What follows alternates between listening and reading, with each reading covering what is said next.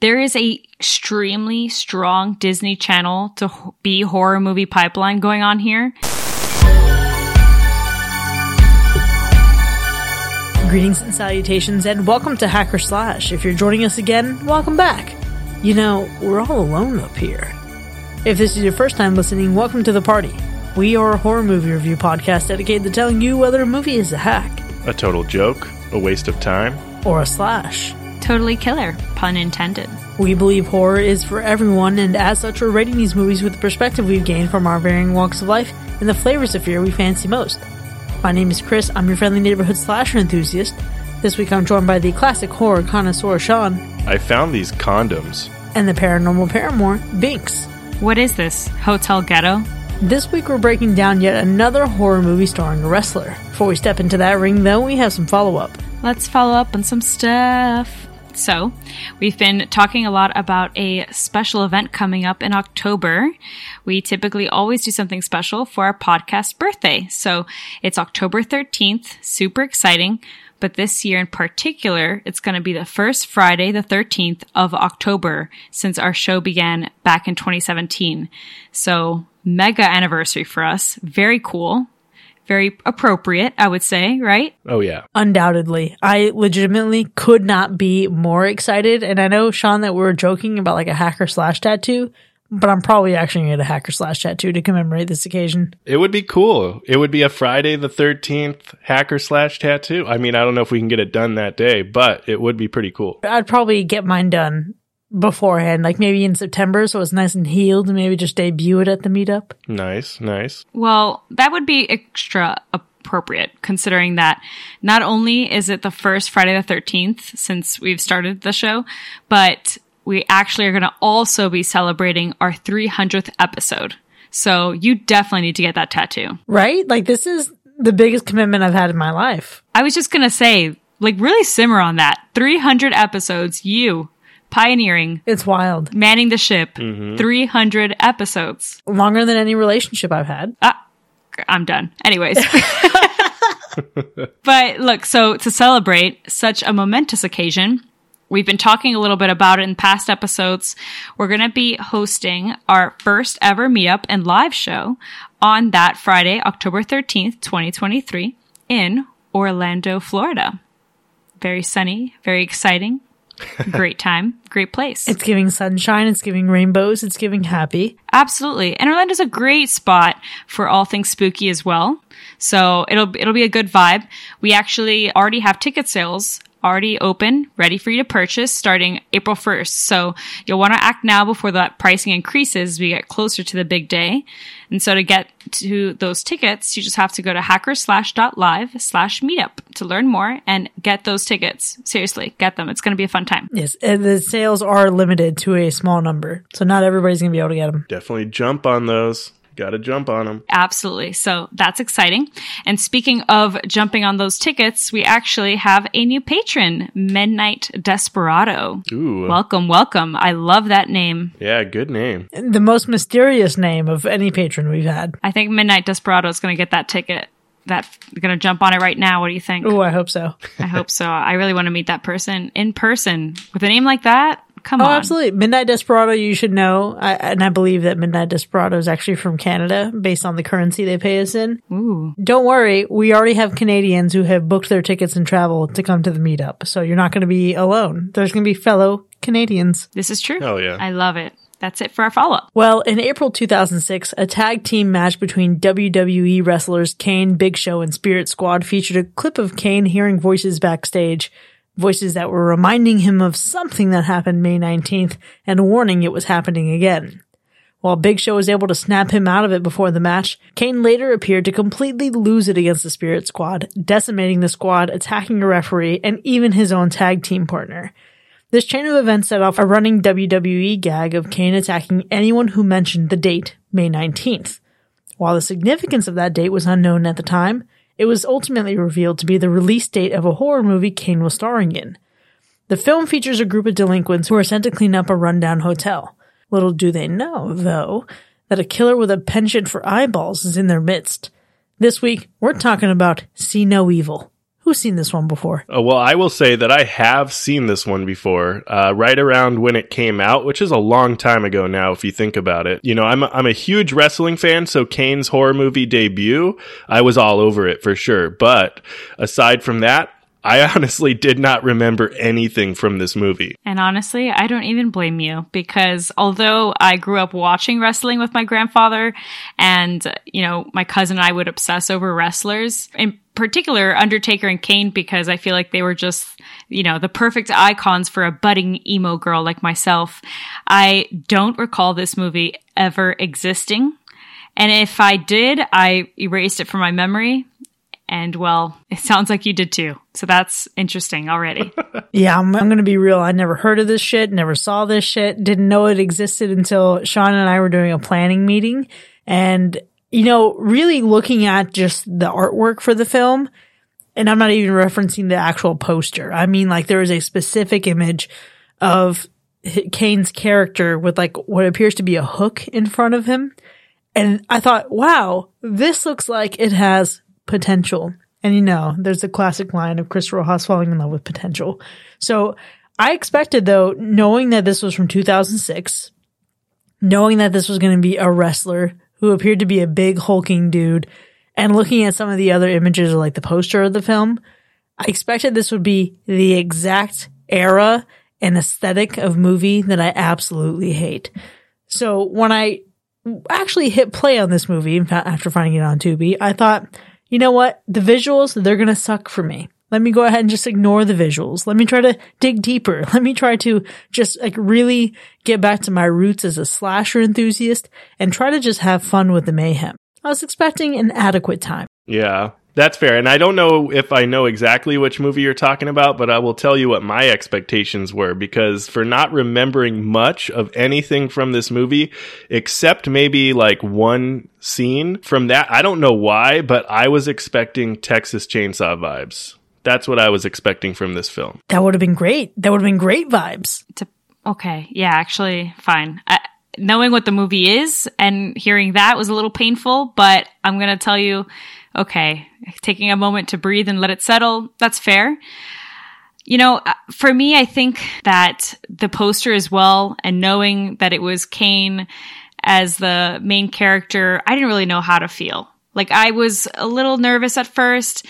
We just reviewed another 2000s baddie a few weeks ago. And so I was like, all right, this has to be a B horror that's like cringe, dramatic, poorly written dialogue. So you know, I, I, expected all of those things. However, the 2000s baddie we just reviewed, I loved. Was I going to love this one? I wasn't too sure. Like, I, I love Kane growing up, but I don't know if that was going to be able to hold true throughout the movie. So I was expecting not great things, I'll be honest. Mm. Okay, well, while I think it's fair to expect not great things, let me tell you that I felt a lot of not great things watching this movie and not even because of what I expected, right? Obviously, the 2000s of it all, the green of it all, the grunginess of it all. I felt a number of things that were really sparked by some of the slurs we get in casual conversation that we came to expect from the early 2000s. I think it kind of hit us back when we did April Fool's Day from 2008 and I think Stay Alive as well. So we had that whole just wave of like, holy fuck, transport me back in time to a, a point in, in, in, time that I absolutely hated and let me just like yeah. live in it for a while. Although I will say that I was able to be distracted by Kane himself as Jacob, the antagonist in this movie, because I felt like his presence, although disgusting, was effective enough to get me to think, this guy should play the trapper in the Dead by Daylight movie that's being made. Mm. So I felt like, okay, I could I could buy into it a little bit. I could see the vibe where that's actually really good. I, I don't know if we've ever discussed that before as to like what the casting would be for the trapper in Dead by Daylight, but I can I can see that actually. But for me, I think I felt that stereotypical 2000s era 15 minutes in and it felt like such agony that did not go away at all.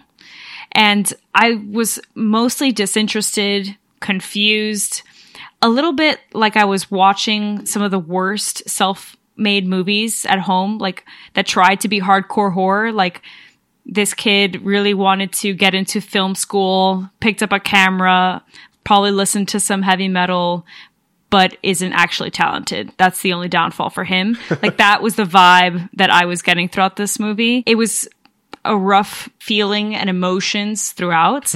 One scene in particular I could think of was just like the sound design in the beginning. Like there was like a 2000s ringtone beat mm-hmm. that was so abysmal that I was just like, oh, this is not going to be a great journey for me. For sure. Something that was overwhelming was how dramatic the sound design was. And I don't mean dramatic in like, a, ooh, it's giving drama, it's giving intrigue. No, I mean like a, it's excessive. Like Yeah. there's no refinement. It's like someone taking a salt shaker and instead of doing it sparingly to add seasoning to the food, they just pour the entire container of salt into the dish. That's what the sound design felt like. Yeah, for sure. I mean, my over, I'll tell you, my overall feelings watching this movie was that it, it all felt really, really, really cliche. Like everything felt super washed up and recycled. I immediately hated the camera work in this movie from like within the first 10 or 20 minutes. Like, I don't know. As soon as it started jumping around and doing weird shit, like it had me like, it threw it threw me off. It 100% felt like a B movie through and through. Not necessarily a good B movie, but you feel every bit of that B movie watching this one for sure. I, I will say I do feel like this was the perfect role for Kane to play. I think that it was definitely something that he could step into and cross over from his character in WWE to this character in this film for sure. If there was a positive emotion going into this and throughout watching the movie, it was that. I'll agree that Kane had to be if he was going to be in a horror movie, which he needed to be, right? It's his, the essence of his whole entire character in wrestling and WWE. It needed to be something that was like brooding, scary, silent. So I think that was really done really well and intentionally. I don't know. I think when I think of overall disappointments though, I would have wanted a bit more of just him as the focus and everything else, just like the sound design, the soundtrack. It was so abysmal that I felt like it overshadowed it a bit. And to be honest, overall, the vibe of the movie, what was most disappointing is that it was giving white people trying extra hard to make it seem like all these other white people are hardcore by putting hip hop music in the background of almost a majority, maybe I would say 90% of this movie. It was very strange.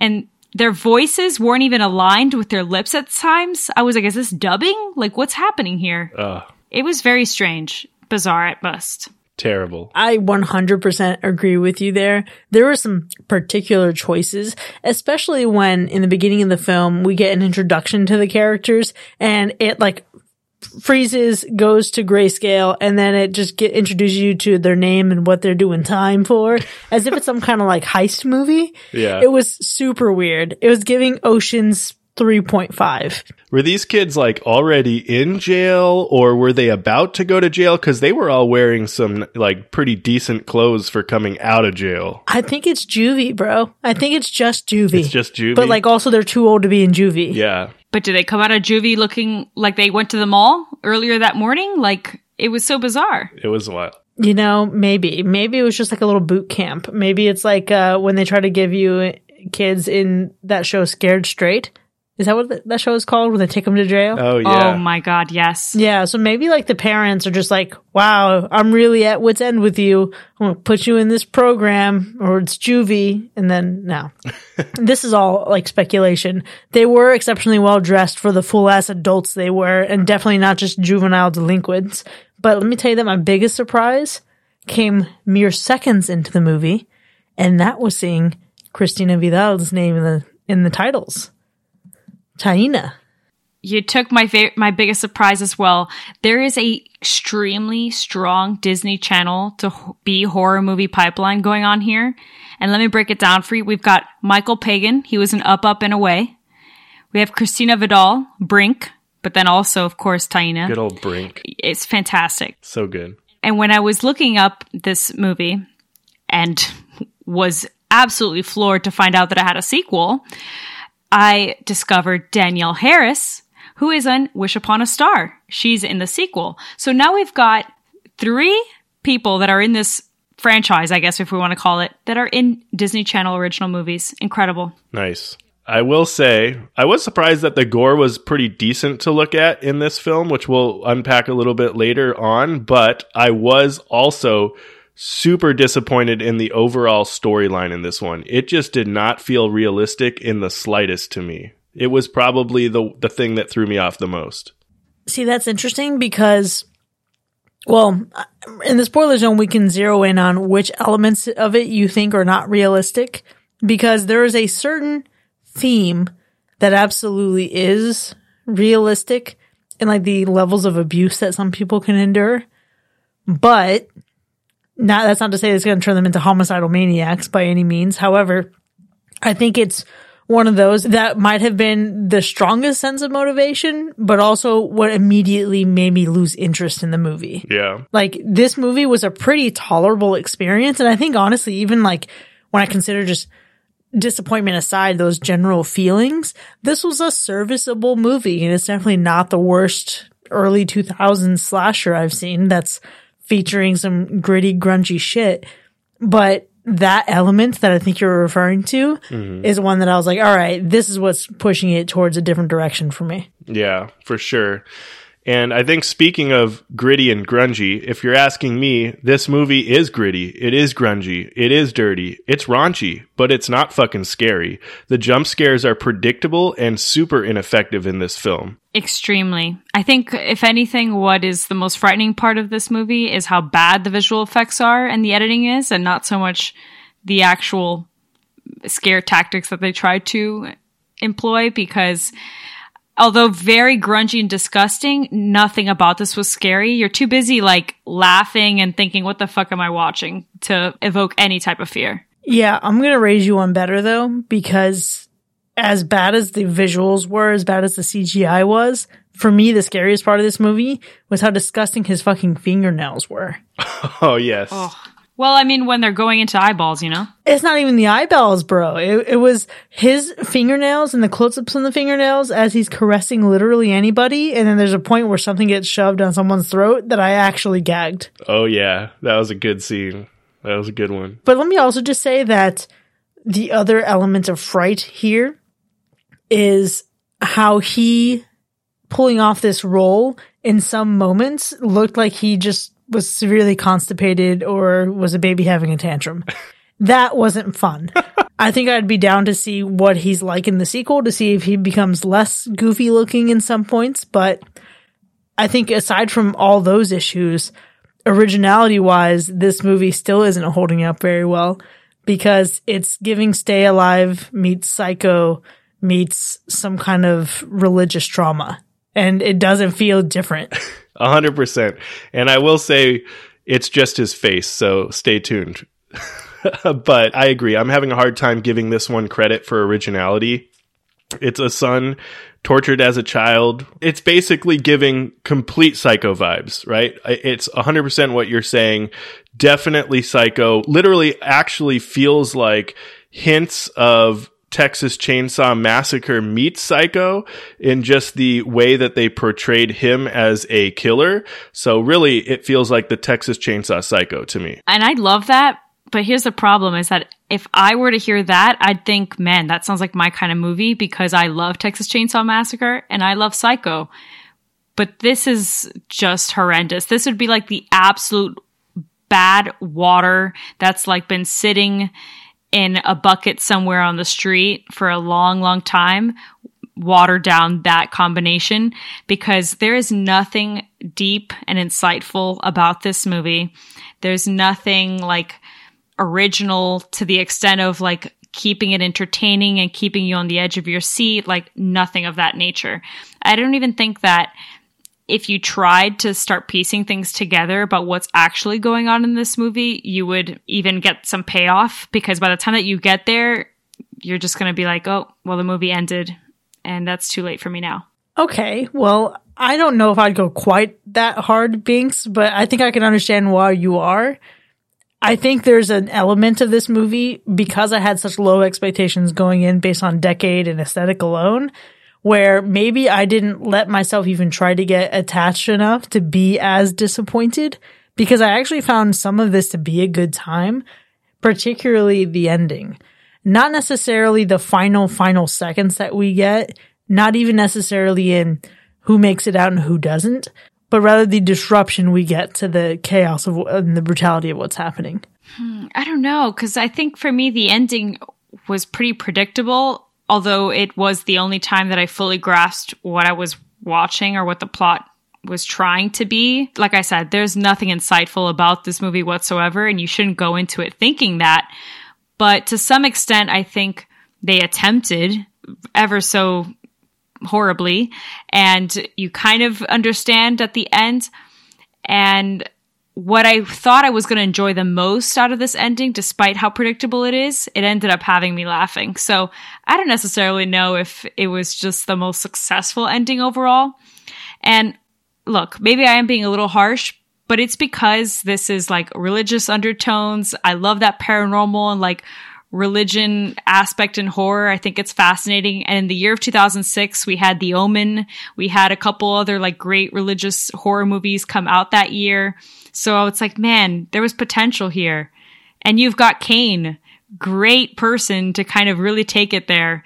And it's just, I don't know. The ending felt a little flat. I thought the ending was fine. I enjoyed the the last kill we see, which we'll talk about in the second half. Like I, I actually thought the quick little final scene we get right after the initial credits was hilarious. I thought that was good. I don't have any qualms with the ending. It was successful in the way that it wrapped the entire story up, but yeah, I could see where it can be predictable. There's nothing like really wow factor going on there, but the way it ended, it was fine. Well, let's see if just fine is enough to get it a slash. But before we actually start scoring this movie, Sean, how would you describe the gore score? I mean, it's a pretty gory film. I don't know. You see some gruesome kills for sure. There's enough blood and body parts to go around for all you gore lovers out there. So I, I would say this is going to get into the high territory from just what you see. And what about the animal report? So, a dog gets scared and pretty much taunted in this movie for a very brief moment, but I will say it's just enough that it's going to make you hate a particular character, so prepare yourself for that. Well, let's go ahead and get into our ratings then. See No Evil from 2006. Was it a hack or a slash? I'll go ahead and kick us off. So this film has a ton of action and kills, right? Unfortunately, it's overshadowed by bad acting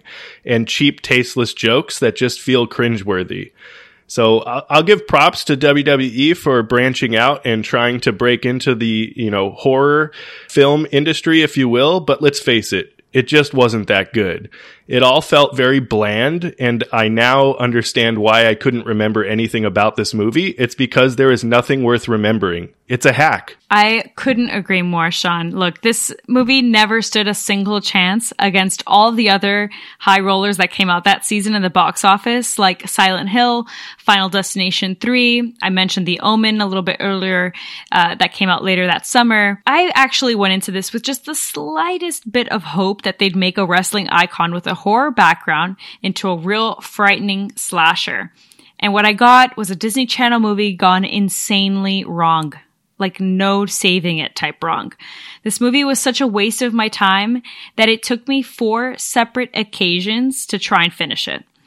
And I know that I'm a bit harsh on the B movie department. I think I've got this rep now and I'm really trying. I am. I really, really am. Look, I, I slashed a, a B movie ish episode not too long ago, okay? but this was just not remotely enjoyable. So I am confidently giving this a hack. Well, I certainly did not feel as mm. passionately as either of you. I think considering my penchant for slashers, considering my desire to just watch a movie in which people get wrecked and have a good time, there are certain things that would immediately check me out, right? Like aesthetic, like the gore, like bad effects. And this movie does have a lot of it, but for some reason, I did not have a difficult time watching this movie at all. There are some things that I groaned at. There were some things that I uh, really just thought, okay, well, this is certainly a direction. This is a choice that they're making. But it did give me enough to be curious about the sequel. And then to know that Danielle Harris is in the sequel, okay. I, I felt a similar way as I did when watching Hatchet. This movie really, most of the way, carried soft slash energy for me. But then it took a sudden turn when it made a very specific choice with one of the characters at the end. And I really just couldn't see past it. So it's a solid hack. And with that, See No Evil from 2006 is a universal hack. Now you can find this movie streaming online, so go check the link in our show notes to see where you can find it streaming now. Check it out, then join us in the second half so we can roll over this movie together. We'll see you in a bit.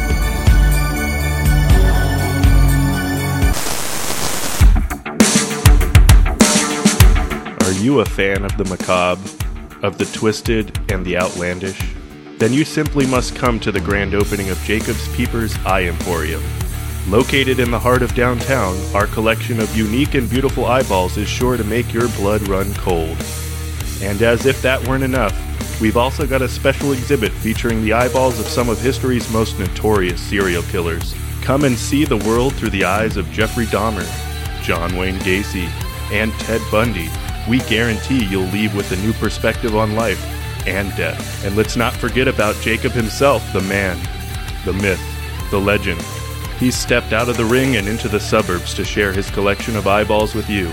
Jeepers Creepers. Where'd he get those peepers? He'd tell you, but he'd have to kill you. So come on down to Jacob's Peepers Eye Emporium, where you'll see sights that'll make your skin crawl and your blood curdle. It's a place where the homicidal maniac in you can finally feel at home. We'll be waiting for you.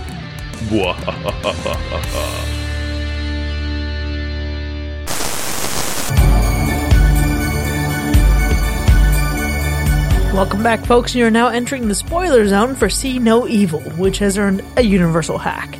Now, we have a lot to get to here, but before we dive into the specifics of our ratings, let's go through the kills.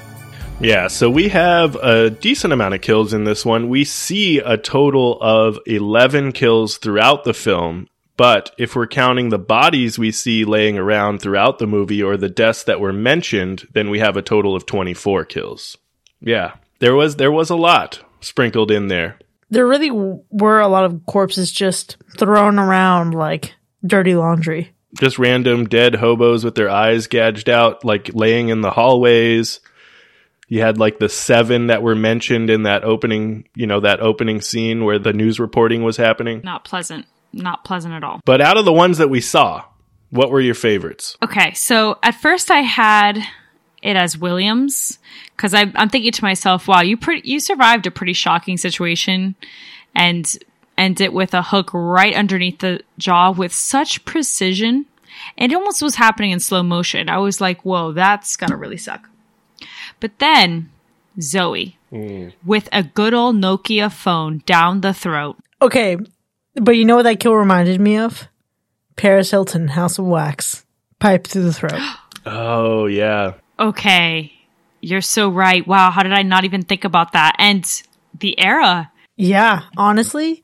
But you know what? I bet if she were to somehow pass that Nokia, it's so durable, it wouldn't even be impacted by the digestive system. That probably wouldn't. It probably still work. That's what I'm saying. You'd still be playing Snake on it. A hundred percent. oh my god, not her fucking 100%. intestines. Oh, that's too good. But yes, I felt that one going down. Oh my gosh. Like I could feel it, right? Ugh, ugh. terrible. That is the one that made my gag reflex trigger. Oh, I could see it. It was the combination of his hands, his nails, and then seeing and hearing it go down her throat. I legitimately had to put the computer on mute and look away. oh, Like I haven't had to do that for a horror movie in a really, really long time, and that that shit fucked me up. That was also my favorite kill, but I'm gonna go with my second favorite death, which is actually the death I find the most tragic, which was Melissa, who was famously doing time for releasing a pack of dogs from a shelter. Her the fact that she then was consumed by a pack of dogs, absolutely absurd. oh yeah. That sucks. That sucks. And I feel like I don't know. That was that. I mean, it was a good kill for sure, but just the just the whole hand smashing that whole that that was cringy. Just watching the hand hit and break. But then I wasn't expecting the dogs to just come out of the woodwork and just start eating her. I I I don't know. I thought at best that one dog was gonna pull her bone like it was a treat. Yeah. Yeah. You know what's even funnier about this entire thing to me? Is I did the animal report And I completely forgot that that kill even happened. I forgot that that even occurred. It's okay. Not that not that it would affect the animal report per se because it's more like was harm done to the animals, I guess, to some extent. That scene was the main one of, of that fuckhead just like throwing the can or whatever, messing with that. But I'm like, wow, Melissa went right over my head. God, this movie's terrible. I think you, you both said some really good ones. I think that overall, I did really enjoy seeing Jacob Goodnight's kill because at the end, getting to see that pipe going through his eye was super good. And then following, it's not like it was the greatest CGI or anything, but like following to his death and then watching his his heart get impaled by whatever that was a rod a, a piece of glass i'm not sure The thing about that kill was that it, to me, I, found it funny, but it's not that I found it like a bad funny actually, because I agree. It, it was pretty entertaining. That was maybe like the redeeming factor of the ending for me. But the CGI in particular was just so quirky that I almost thought, man, this entire movie would have probably been so much better if it was animated. Like if it was an animated horror movie, hmm. then I think I really would have been all about this because it pretty much was. His kill full on like him going down that scene, he is animated. And actually I would have bought in. I think it would have been much better. Oh my gosh. That is actually a really, really great point. His death and his fall, for some reason, like cut between some moments of different styles of CGI that just made it even more jarring. It's not like they could stick with the same style all the way through. And that really just fucked the whole thing up. But the drama with which he fell, the finality with which he fell, it really was acting as though it didn't want to have a sequel. but then again getting shot in the fucking head is not wanting to to come back and kill more people but he still finds a way to do so I mean, I watched this show 911 where a guy gets literally like a, a pipe like pushed through his head and he's still alive. I think like there's enough fallacy or enough like probability that a bullet can miss something super critical. Maybe just make your cognitive response way worse. But hmm. all the ways he was decimated in that fall, terrible. But that final little cut scene of the dog peeing in his eye, come on. Come on. Are you telling me right now that there's an end credit scene? it was like right after the initial credits start to roll. It was very quick. No, I didn't waste any time. And it was just as quick as the repo one. I need you to know that I think I saw the first credit, like the director, and I was ready. You were ready to turn it off. I the mouse was hovering over the X button. I gotcha. Yeah. Listen, we all know Freddy comes back from dog piss, so it's for sure possible that the sequel happens because of the dog piss. What a what an homage! What an homage! I, I wouldn't put it past him. That's great. Actually, honestly, I can buy into the sequel now. That's fantastic. That really just sweetens the deal for me. yeah, come on. Let me tell you though, just to continue picking on the aesthetics here, the CGI that we get into an eye socket at one point is just absolutely fucking wild and absurd. and the visuals extend far beyond even just the CGI because motherfucker, why are they mopping in a, in a in a hotel, but they're starting off with the filthiest water you've ever seen? Oh my gosh, yes. It's black. It's black. It's so true. It's so true. I, I think I had that written down somewhere here in my notes where like, Yeah. what are you cleaning with that disgusting fucking black mop water? Absolutely disgusting. No way. And why do you think that I use that analogy of really bad watering down of this Texas Chainsaw Massacre and Psycho combo? Because what are they cleaning? Nothing. Nothing. They're certainly not cleansing their sins. Let me just go ahead and say here that I have no real favorite visual of this movie because it was all pretty bad. So my favorite visual is going to be Christina Vidal. Fair. That's it. She was looking great. Her waves were waving. Her curls were curling. Everything was awesome. You know what? Maybe I'll steal that from you, and that'll be my favorite visual as well because everyone, maybe Rachael Taylor, that was cool to see her as well. I know we're talking Disney Channel, but like that was a good MCU callback. Like, loved it, but it was really hard to pick a favorite visual because everything was just not good. I mean, the transition of scenes you mentioned a little bit earlier, Sean, that that camera work was so absurd. Oh yeah. I was so confused. I felt dizzy at some point. I was like, these are like the worst like music videos do that kind of shit in the 2000s and they were just constant. It was, and then the music, metal scraping sounds in between those quick shots. Oh yeah, God. the music was terrible. Could you imagine Mac trying to watch this movie and not get sick? Ooh, yeah. I think he would have made it maybe 20 minutes into this movie, turned it off, and been like, I'm not doing this episode. Which is not what happened, actually, listeners. That's not why he's not here. Yeah, FYI. FYI, but but if it were the case, also believable. or is it? I don't know. Is it? I don't or is it actually? Who knows? I'll give some credit to the film for some visual things that I liked. I know it's hard to pull some out of here, but I did overall like, I guess we can call it the set design. I thought that that hotel, the disgusting look of that grungy, dirty, filthy hotel was pretty well done. And it really allowed for some really cringy scenes and some like moments where we were just talking about like just reacting to the fact that that somebody is mopping something in this disgusting bathroom with this even more disgusting mop and mop water. So I'll give it that. I'll give it that. No, you know what? You're right. You're right. The point was to make that hotel disgusting because the whole movie's disgusting and they achieved it. So, you know what? The set department needs its praises and its flowers. So I'm going to give it to them. You're right. The hotel was as filthy as those sinners. Terrible. Very filthy. Very filthy.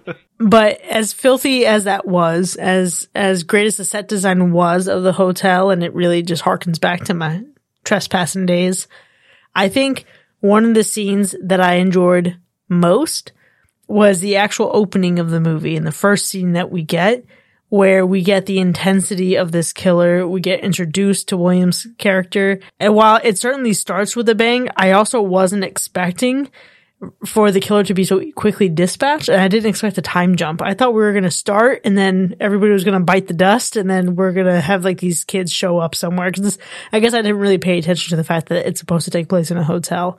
I thought, okay, this is a way to start. This is a way to, to raise the stakes and, and let us know what we're really dealing with and him getting shot in the head was not something that I expected. For me, I think my favorite scene, which, well, that's not saying much, but actually has to do with one of the particular scenes that they did that crazy ass editing because it only did it well once. And I think it was right before Zoe's kill. We see like this flashback edit where the mom is doing the voiceover in, in a particularly eerie and like slower way.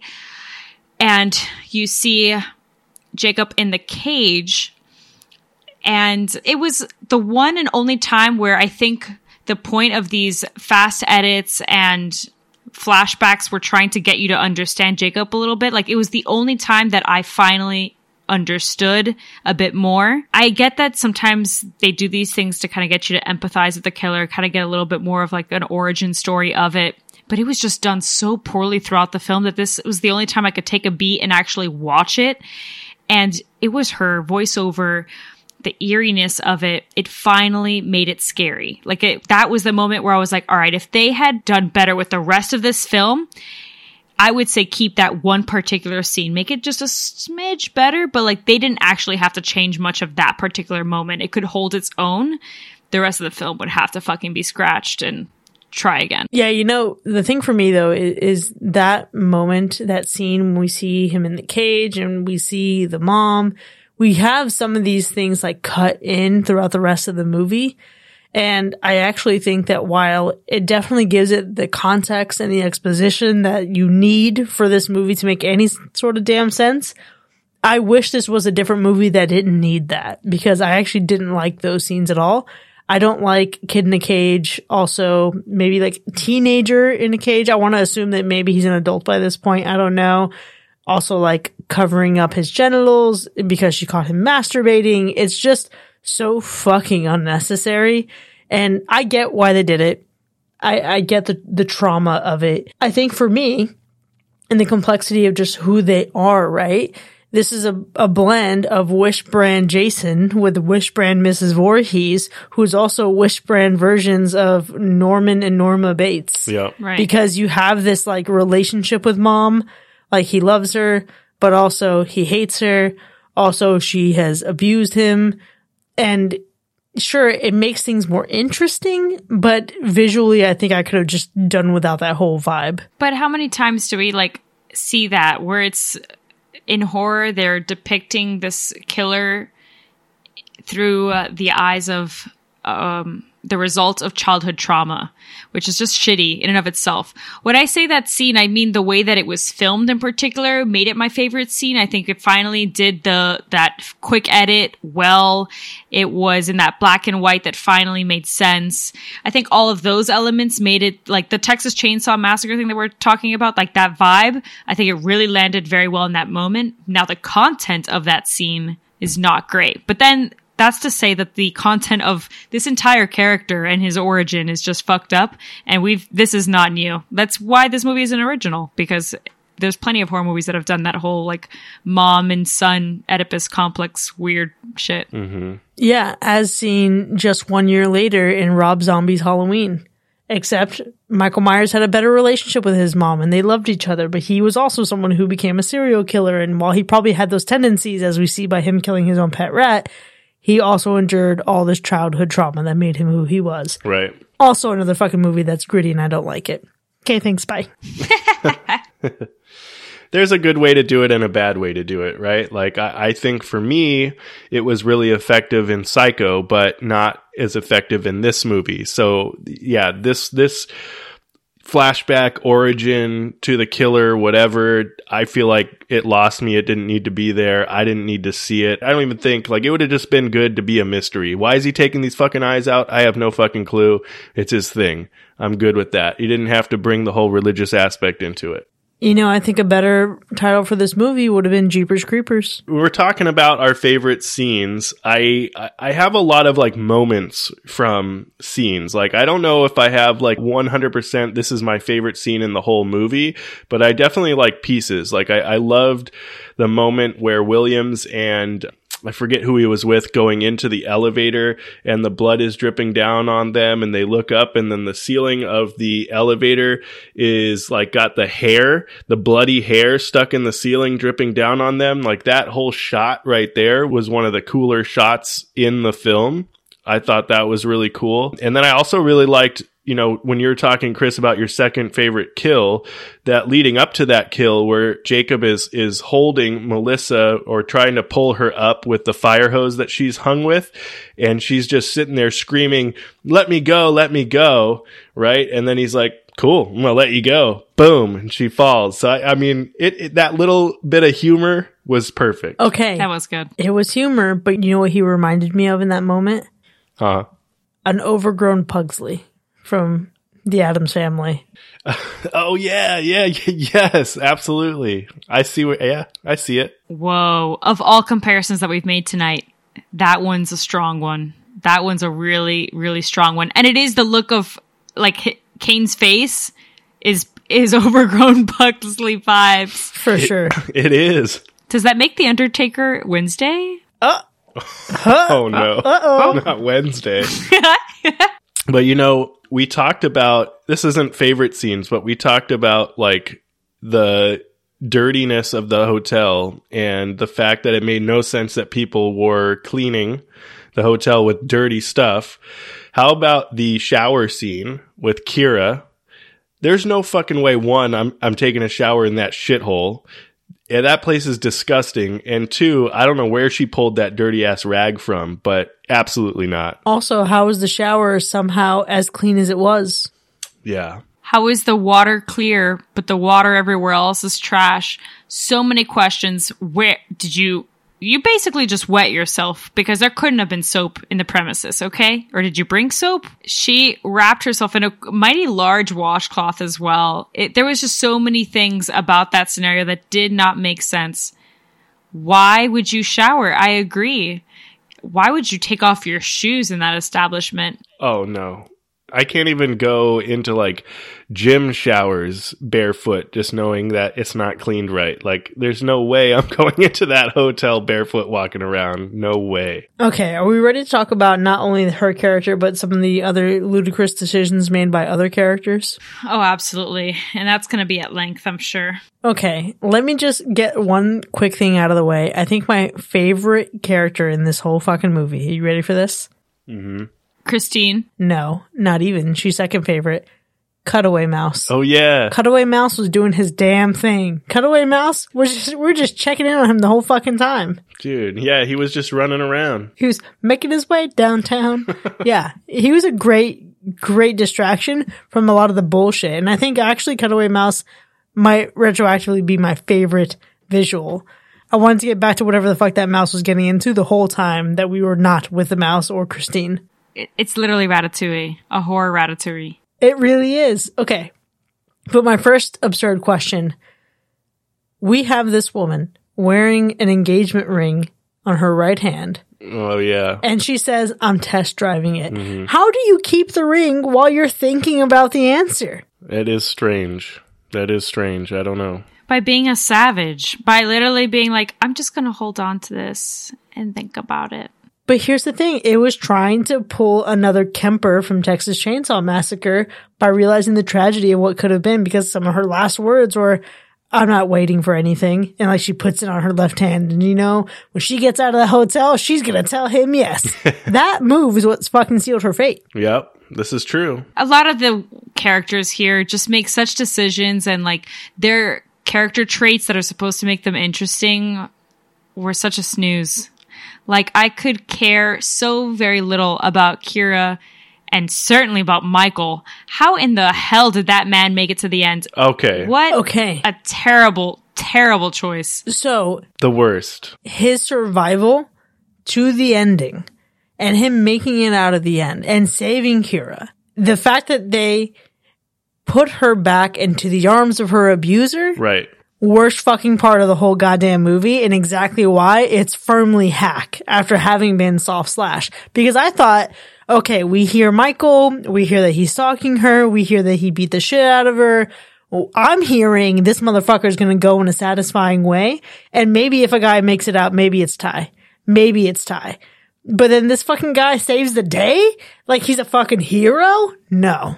Absolutely not. What kind of message is this movie sending? That's the whole thing. I literally, my note for Michael is, what a douchebag. So annoying. He's an abuser and he's mean to dogs. Fuck this guy. And I'm also upset that this fucking guy didn't fucking die. Like, what the hell? Like, okay, let me, let me start by saying that this movie was so bad that I literally didn't give a shit who lived and who died. Like I didn't care at all, except for Michael. I wanted Michael to die, but I couldn't, I couldn't even get that out of this fucking movie. I couldn't agree more because the moment that he look, the moment that he entered stage right, I was like, "Oh fuck this guy." Then he threw that can at the dog and I was like, "Oh, let this guy fucking get it." But I've noticed something. Every time that I really want a character to just get annihilated, they either get annihilated in a softer way than I hoped or they don't at all. And I'm really upset by that. Especially the fact that this the last line of the movie is basically them saying like, "Oh, why didn't you leave us?" And it was because, "Oh, I didn't want to leave alone." Not because he actually gave a fuck about you. It's because this man is a little bitch, essentially. Absolutely terrible decision making. I think, honestly, had they omitted Michael or given him a very satisfying death, then I think this movie had potential for soft slash in some other ways.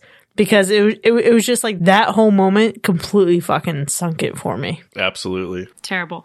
And then also that Christine was like, again, not to continue to sing Christina Vidal's praises, but Christina as a character, at the very least, she was trying to be supportive and like help Kira, someone that, you know, clearly sees that Kira's incapable of just staying strong on her own. Although she did a great job at it, it's just difficult, right? Especially when you're stuck in a grimy ass hotel with your abuser. And it's just the two of them stuck with him now. What in the world? What a shame. Yeah. Honestly, she was the best part of this movie. In her conviction, in her action, in her performance, shining star. And I will say I did enjoy the scenes with Christine and Ty together because that was the real Disney Channel iconery there. Um, I don't think that Ty was a necessarily a bad character either, though. Like he was okay, not exactly extremely memorable, but there were moments where he was really trying to, you know, help Christine, like just get out of there. Like was a team player ish. Kinda. ish. I don't know. That's the problem, though, is that all of these characters are just kind of like, eh, whatever. Like, oh, yeah, maybe they were good, maybe they weren't, but like nobody really truly stands out in this film, and that's a problem. I think what frustrates me about Ty's character was that it wasn't just enough to make him okay-ish. They kind of made him a caricature in a lot of ways, and they didn't give him like a real sense of personality. That's what like they played into too many early 2000s or even before like cliches, stereotypes, negative stereotypes, and they could have done a lot of good with him, and they decided to just play cheap tactics the entire time. Yeah. Absolutely. But I knew that going into it from the moment that I saw that intro scene of all the characters and how it was broken down. I was like, oh, this is not going to be pleasant whatsoever. Didn't expect much going in. And even with the older characters like Margaret, Williams as well, like they're also mid, especially Margaret when it turns out that she's the mom. And I, I don't know about y'all, but I saw that from a mile away. I was just waiting.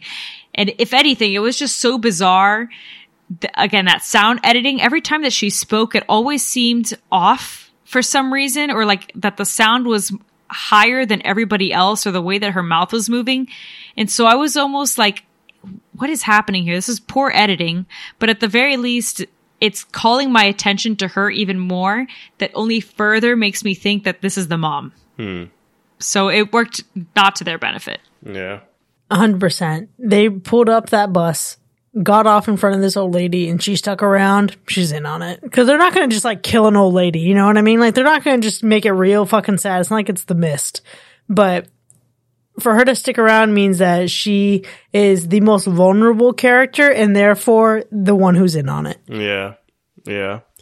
But then we have Jacob Goodnight, right? And I think that, you know, not saying it was some phenomenal performance, but I, like I was saying before, I do think it was a good role for Kane coming from WWE into this horror film. I think he is a good antagonist. Granted, he didn't talk much, but also he didn't talk much in WWE either. So, and especially his early career didn't say anything at all. He didn't say anything at all. So there is that. And I did like that, thought it was entertaining anyways that they had to keep K-Fob alive or K-Fobe or however you say that word by like not breaking his character. So like even in the credits, it's listed as Kane and not his actual name. And then they, to your point, when you introduced this episode, Chris, like they also tied this movie into the storyline within WWE.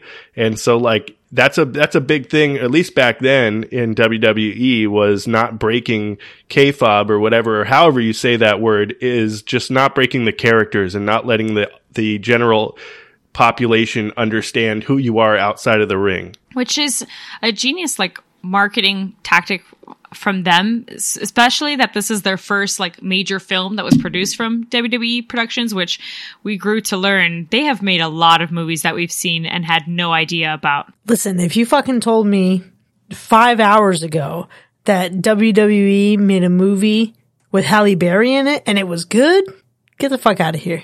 for me it was Oculus. I'll never recover from that information whatsoever But all that being said, yeah, like the tie-in for Kane's actual storyline in wrestling, along with this character, was pretty freaking smart. And again, I think we mentioned it earlier. Like, I think that Jacob Goodnight as a character was well written for Kane. I mean, it literally was meant for him, Yeah. no questions asked. So I think that that's great. I just wish that it would have been a bit more like more about him and his origin and not, I guess, just more time with him. I don't know. Cause I guess we do, but it's just like, I, I feel like when we saw him, I didn't feel as excited or like, what is he going to do or all this other stuff. It was too goofy of a movie for me to feel actually intimidated by someone who I was always intimidated by growing up. I could see that for sure. He just should have never taken the mask off. He should have never taken the mask off. I completely agree. Maybe that's what it is. You're right. I wonder if he has a mask in the next movie. Doesn't look like it. Yikes. That was their mistake. A goofy movie isn't a great movie. I was just singing along to that soundtrack the other day. So, look, I know that at the end of the day, we've talked more about these characters than I thought we ever were going to be able to because they're just very mid to terrible. And so I think about how I have to actually muster up the courage to think of the best part of this movie. And it really is only one answer to this, in my opinion, and it is the Disney Channel icons in this film. Even Rachael Taylor, to me, I was so surprised to see in such a shitty fucking movie because she is in Jessica Jones, like Luke, all of these big, she's in the MCU guys. She's a pretty big, um, actress now, I guess. But even then I was surprised to see her in such a film. Like what happened here? Their acting was not astounding by any means, but at the very least, those three characters really were the better part of such a terrible film in terms of their acting ability and what they were able to do with such shitty writing. And I guess that's kind of a relief ish. Listen, I mean, I think that was very generous of you. I'm still going to go with taking it back down more specific to Christina Vidal because I wasn't even as impressed by the rest of the Disney action in this movie. Christina Vidal was hands down the most competent actor in this entire film. Her and the mouse, they get it for me. You know, the best part for uh, for this for me is probably just the kills. I don't know. I, I, it was a pretty bland movie, if you ask me. Nothing really stood out too much. It was all just okay. But I did like some of the kills, and I enjoyed watching a little bit of Kane come out of J- in Jacob Goodnight and wanting to do those choke slams. At one point, I thought he was going to do a double choke slam, which would have been super cool, but then it didn't happen. But yeah, Okay, so you know how when you get sick, you lose your sense of taste and everything tastes bland? yeah. That is what I just imagined this movie to be as you said that, Sean, which I think is a strong indicator of why I'm not going to watch this again. However, I will consider watching the sequel. In fact, between that or one of the Piranha remakes, I might be watching those tonight. Jeez. Wow. Oh my gosh. you're you're a brave soul. And look, for me, it's that for a moment there, I also thought, should I dare watch the sequel to see how it compares to this mess? But then I thought to myself, no way, Bianca, am I ever going to watch this? Especially that we're recording this episode on a holy day. Like, I need to love myself more than that. Uh, but you, you both you both said it right. Like I, I don't think I need to watch this one again ever. But to your point, Chris, I might watch the sequel at some point just to see if they did any better than this one. But that's about it. Okay, here's the thing. This is how I felt when I watched Hatchet. I wasn't crazy about Hatchet, but I watched the sequel because I was just intrigued enough and Danielle Harris was in that sequel. It was pretty okay. This one, however, again, didn't like it. Danielle Harris is in this sequel, so I feel like I have to give it a chance. Here's what's going to happen, actually. Here's my strategy for this now that we're talking about it. Some way, somehow, down the line, this sequel is going to end up on our roster to do an episode on it. And if I have to see this sequel and then have to see it again for that episode, I think I might lose my mind. So I'm actually going to pull a Mac and I'm going to hold for as long as I can until eventually that day comes and save it for then. Nice. Well, that's fair, and until then, there you have it, folks. See No Evil has earned a universal hack. Now, we've certainly had a robust discussion here, but it doesn't end here by any means. We want to know what you think. What were your thoughts on Jacob Goodnight, Kane? Do you love wrestling? Would you ever really watch this movie again? I need to know all of it. Really, I do. So you can actually let us know and join in on the conversation by hanging out with us for free in our Discord. You can do that by clicking the link in our show notes to sign up. Yep, and if you've enjoyed listening to us talk about the horrific tale of a wrestler trying to break into horror, consider becoming one of our patrons. Visit patreon.com slash hackorslash to enjoy more of the show with early access, extended episodes, bonus content, and live shows. We'll see you next time, folks. And remember, the eyes are the window of the soul. We left County for this?